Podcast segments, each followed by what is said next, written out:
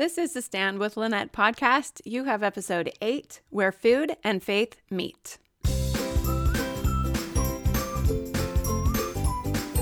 What would your life be like if you knew you could stand firmly on the covenant path, come what may? My name is Lynette Shepard, and I am here to help you do just that. If you are a Latter day Saint woman with a desire to brighten your faith as the world grows darker, you are in the right place. Together, let's stand. Hello, my friends. Welcome back. I'm so glad you're here for another episode of the Stand with Lynette podcast. I hope you find some light and some hope in what I share with you today. I want to start out by reading one of the reviews on Apple Podcasts for this podcast. And I'm so grateful for all of the reviews and ratings that have come in. I know I say this every week, but really I am grateful. And I want to start sharing some of these reviews with you. And if I share your review on the podcast, you can send me a message on Instagram or an email or on my website, lynetteshepard.com. There's a contact form. Contact me that way. Let me know what was your review, and I would love to share a little gift with you. So, if you would like to have your your review read on the air, leave a five-star review for my podcast. Tell me one thing that you have learned, how it has helped your life.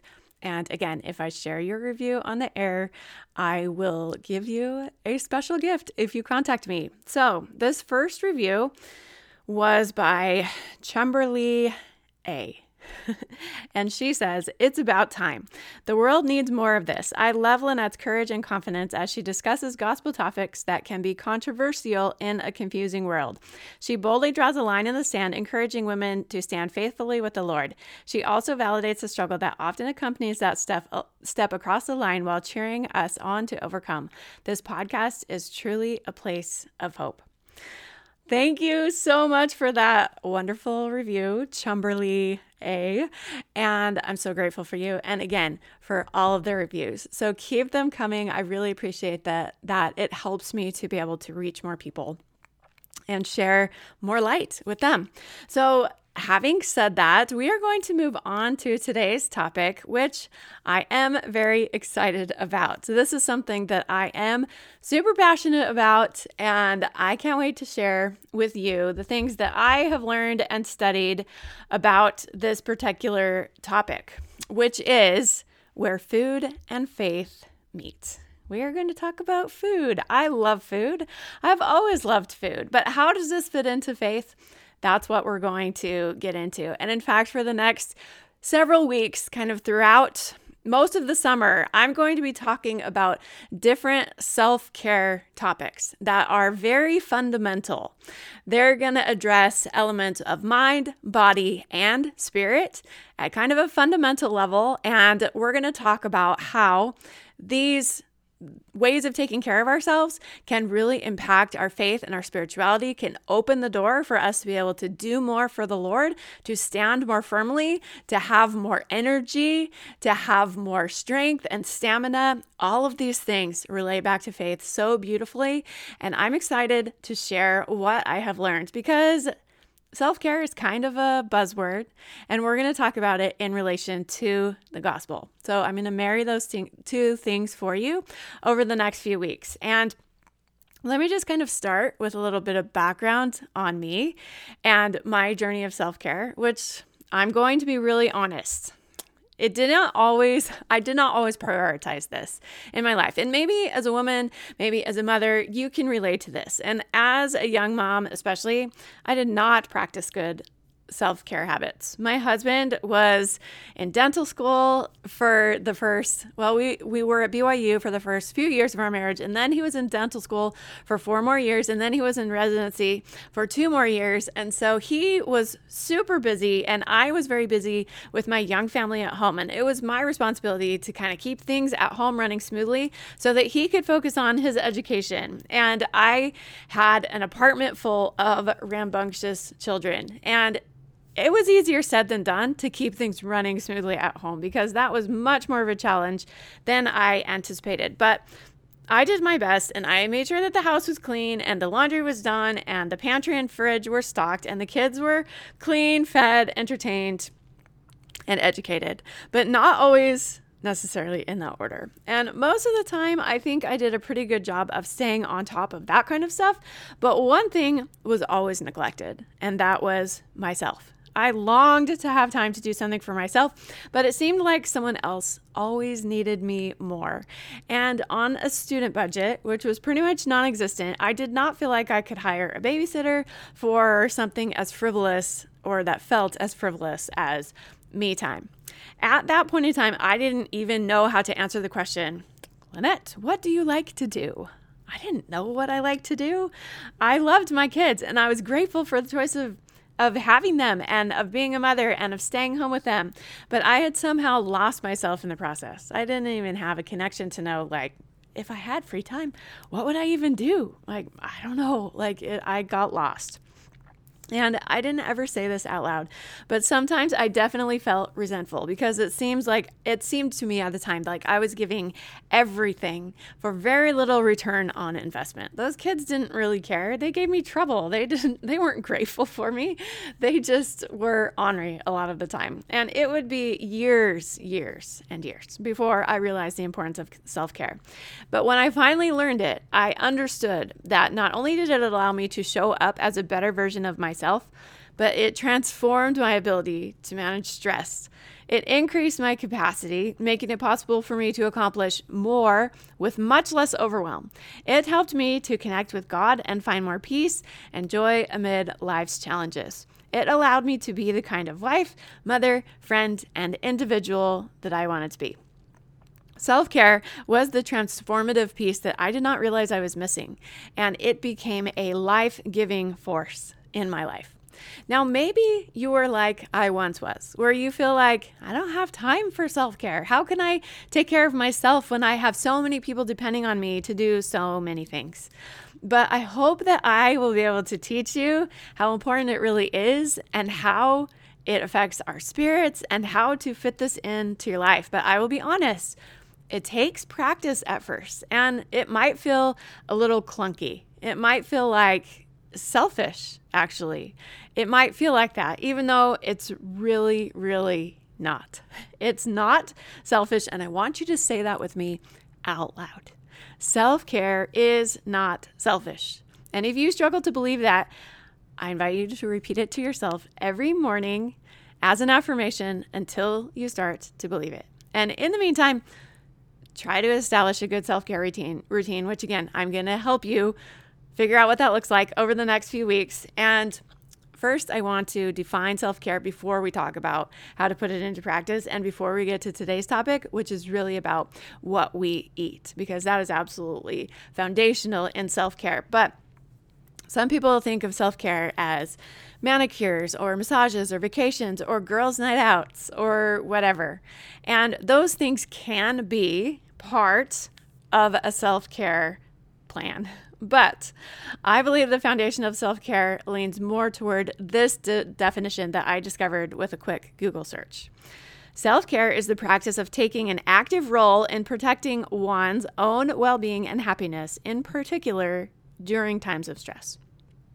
So, with that in mind, let's meet the self care fundamentals, or as my mentor Brooke Snow calls them, the fundies. On their own, each fundy may not seem like very much, but combined, they can and do make a huge difference over time.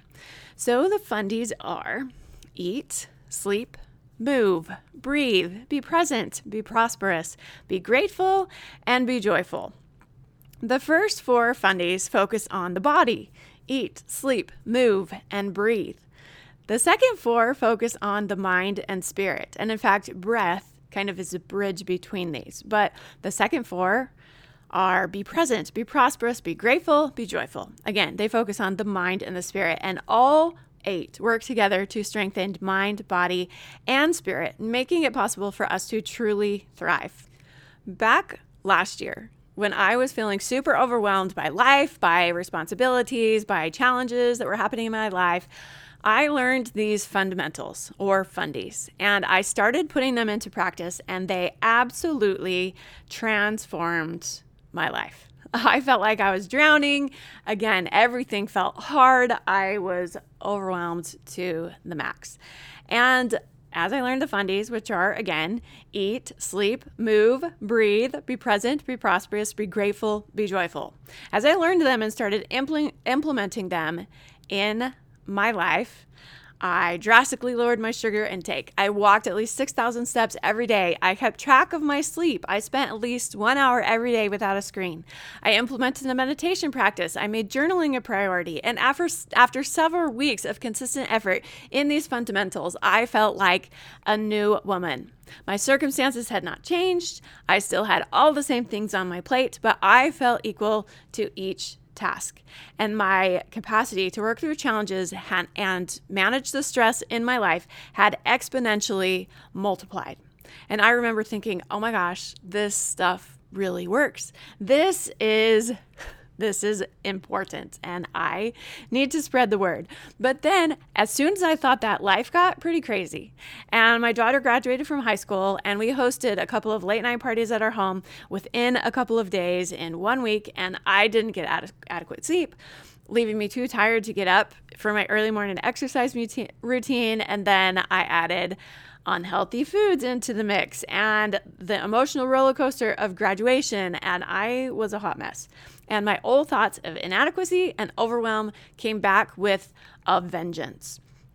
Things that I had faced with confidence a few days prior felt like millstones around my neck, dragging me into the abyss of despair. And I briefly thought, what is wrong with you? Lynette, you should be able to do this. Just a couple of weeks ago, you felt so much better. What is going on? And then I recognized the problem. I had stopped doing most of the little things that were supporting me. I had stopped getting enough sleep. I'd stopped moving my body enough. I had started eating foods that were not supportive. I didn't always meditate. I was not doing those things that were supporting me. And the small and simple things that they were, I realized with great clarity how important they were, how much they had been supporting me. And I learned for myself in that moment that the fundies are indeed miraculous.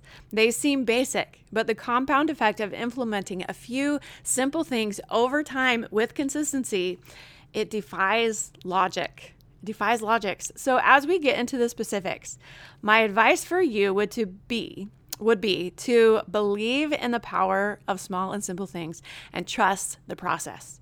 Trust that these things will work for you in your life. So, having said that, we are going to get into the crux of today's topic, which is fundy number one eat.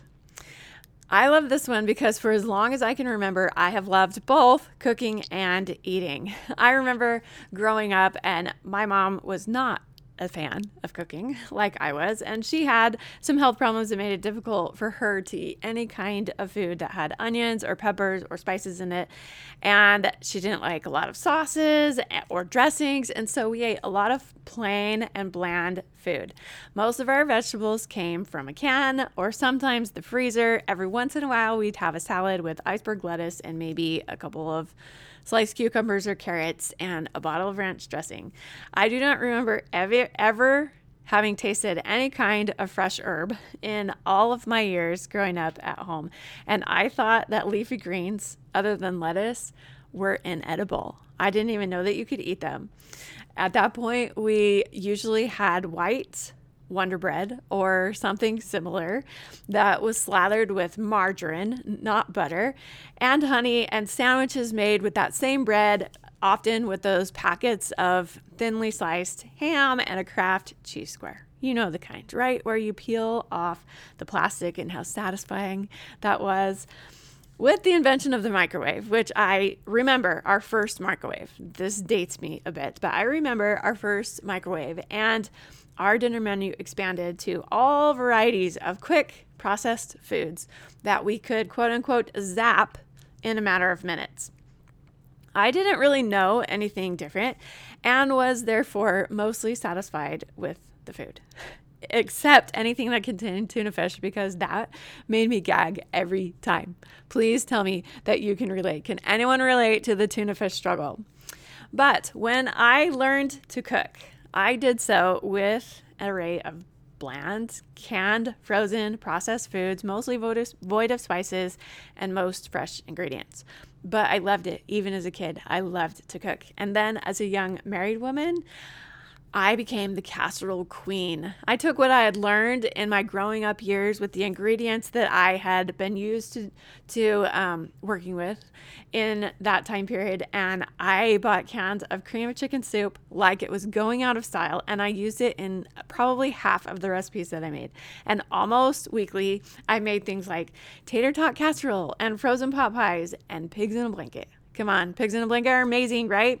After my youngest son was born, I felt a pull to uplevel my eating and to incorporate more whole foods into my diet. So I went to the library in search of a resource that would help me with that, and I came across Michael Pollan's book, The Omnivore's Dilemma. I don't know if any of you have read the Omnivore's Dilemma or anything by Michael Pollan, but the pages of that book opens my eyes to a whole world of food that I had never known.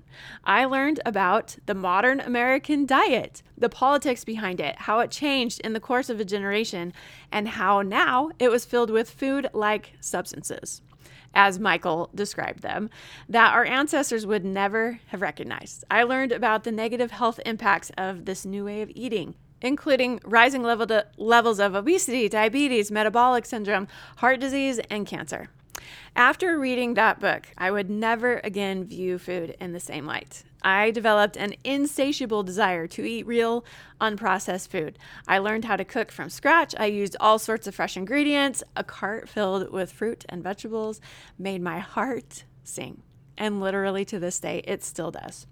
And for a time back then, I did not eat anything that was not organic, farm fresh, natural, and unprocessed, including the milk with the cream still on the top. I purchased meat and eggs straight from local farmers.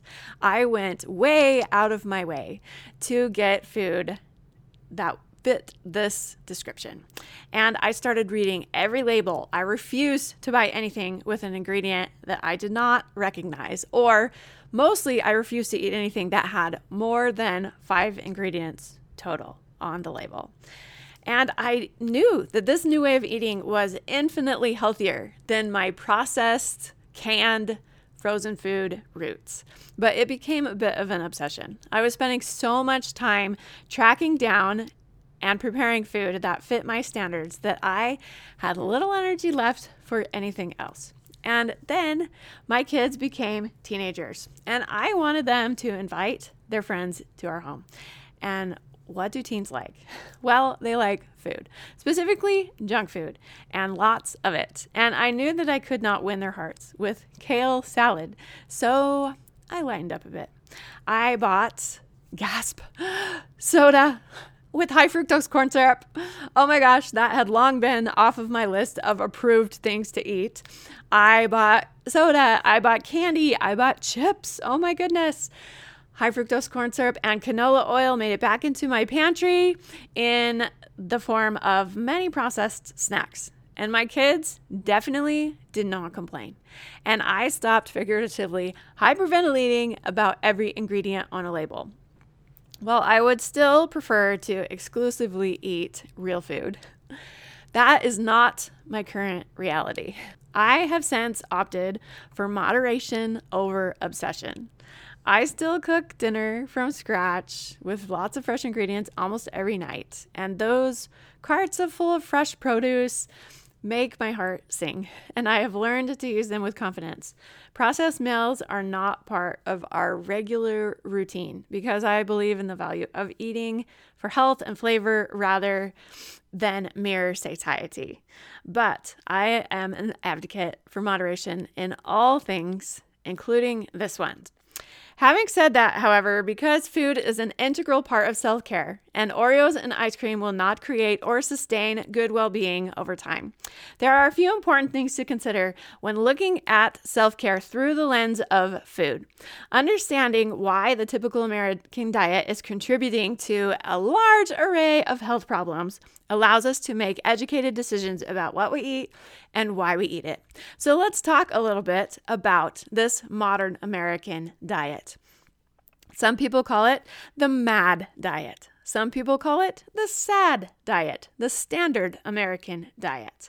And this is what most Americans typically eat. And it is indeed making us sick. This is not shocking news. Probably most of us have already made this connection because of the rising rates of things like obesity, heart disease, and metabolic disorder. But did you realize that our that our diet is also increasing our risk of common brain disorders such as anxiety, depression, and even dementia?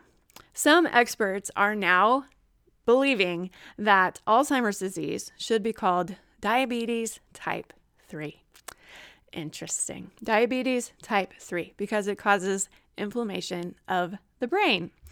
Could our diet be contributing to our unhappiness? It seems to be true. This seems so. But what has changed in our diets over the past 100 years that is contributing to this disease epidemic?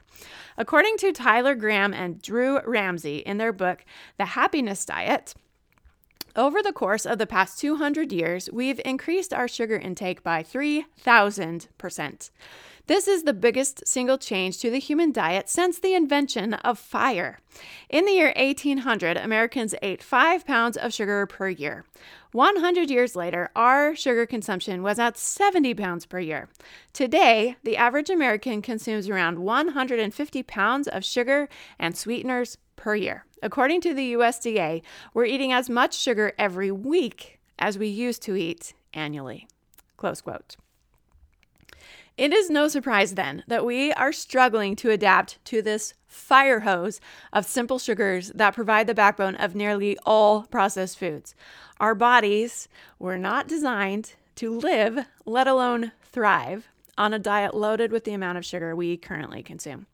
To grasp why this is a problem, it is important to understand what happens inside our bodies when we eat large amounts of simple sugars. The body's first response to sugar is to release the hormone insulin, which allows our cells to use that sugar for energy. If there is more sugar than needed for energy, insulin tells the body to store the surplus as glycogen in the liver and the muscles. When there is no more room for glycogen, insulin sends a signal to the body to turn any excess sugar into fat. The more sugar we eat, the more insulin is released into our blood. High levels of insulin over an extended period of time may result in a condition called insulin resistance. Or, in other words, our bodies begin to ignore insulin, which leads to increased levels of both insulin and sugar in the blood. Enter type 2 diabetes with its array, of health challenges. But even if we never get diabetes, high sugar intake is also linked to an array of other health problems, including heart disease, cancer, premature aging, inflammation, depression, and dementia. We have been hearing about diet related uh, obesity, heart disease, and cancer for lots of years, so this is probably not a surprise to us. But recent studies have shown that areas with the highest sugar intake per capita are also the areas with the highest incidence of depression. Interesting. So, the sweetness of sugar seems to create happiness in the moment, but its overuse is actually making us unhappy and depressed beyond the table. That is one of the reasons why this has such an important role in self care. As an example from my life, for my entire adult life, for as long as I can remember, dating back to my early college days and probably even before that, I have struggled with chronic headaches, having several headaches every week. When I was pregnant with my fourth child, I had a headache that never went away. It lasted for the entire nine months of pregnancy and an additional six months after she was born. I had all the scans and the tests, and they revealed nothing. In the years that followed, and honestly to this day, I never leave home without a bottle of Advil. And if I don't take Advil at the first sensation of pain, my head often hurts for days. And taking a few doses per week of Advil or Excedrin was typical for me for many years. Sometimes I would even take a few doses per day. Then last year, with this program that I was working through, and as I learned about the fundies and all of the effects that they have in our life, I drastically reduced my sugar intake. I gave up all drinks that contained sugar or sugar substitutes. I stopped eating dessert. I avoided granola bars, sweetened yogurt, and other sugar laden snacks. Within a couple of weeks, I noticed that my headaches were gone. They were gone. For eight weeks, I kept up this no sugar routine, and I did not have a single headache for eight weeks. Then I went on vacation and I decided to loosen up a little bit and eat dessert. And within hours, my headaches were back. And they remained a frequent visitor while I chose to eat sugar. And let me tell you, this is annoying information to have because I now know that I have a choice. I can choose to have headaches or not have headaches based on what I eat. I know what I need to do if I don't want to have headaches. I need to really limit the amount of sugar in my diet. So that is a an obvious that has become an obvious sugar related condition for me.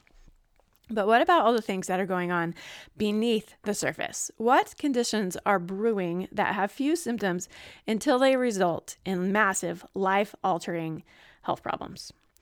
I know, I fully know and understand that limiting sugar is so hard in our world because it's everywhere and in nearly everything. But if we want to feel better, we have to be aware of the role that sugar can play in both mental and physical health. And with awareness comes power to make changes. There are, of course, many layers to the nutritional challenges that we face in America and much of the industrialized world. We could talk for hours about the demonization of saturated fat and the emergence of highly refined seed oils that were wrongfully promoted as heart healthy. We could talk about the falling levels of omega 3 and rising levels of omega 6 fatty acids in our diets and the health problems that they have created. We could talk about the industrialization of meat and how we are affected by the diets of the cows, the pigs, and the chickens that we eat. We could talk about chemicals in our food.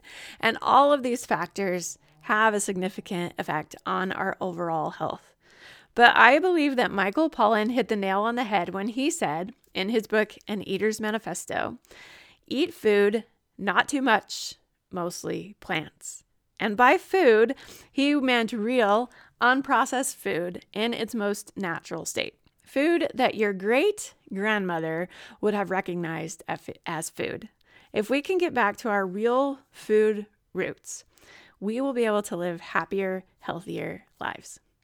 Now, again, I know this is not easy, and we are definitely not perfect at it in our house. I have been doing much better with my sugar intake after having taken a break for a long time. I'm getting back onto the stick and again realizing how wonderful it is not to have headaches every day. And also realizing that when I don't eat sugar for a while, then when I do eat it, I immediately get a headache and feel like garbage.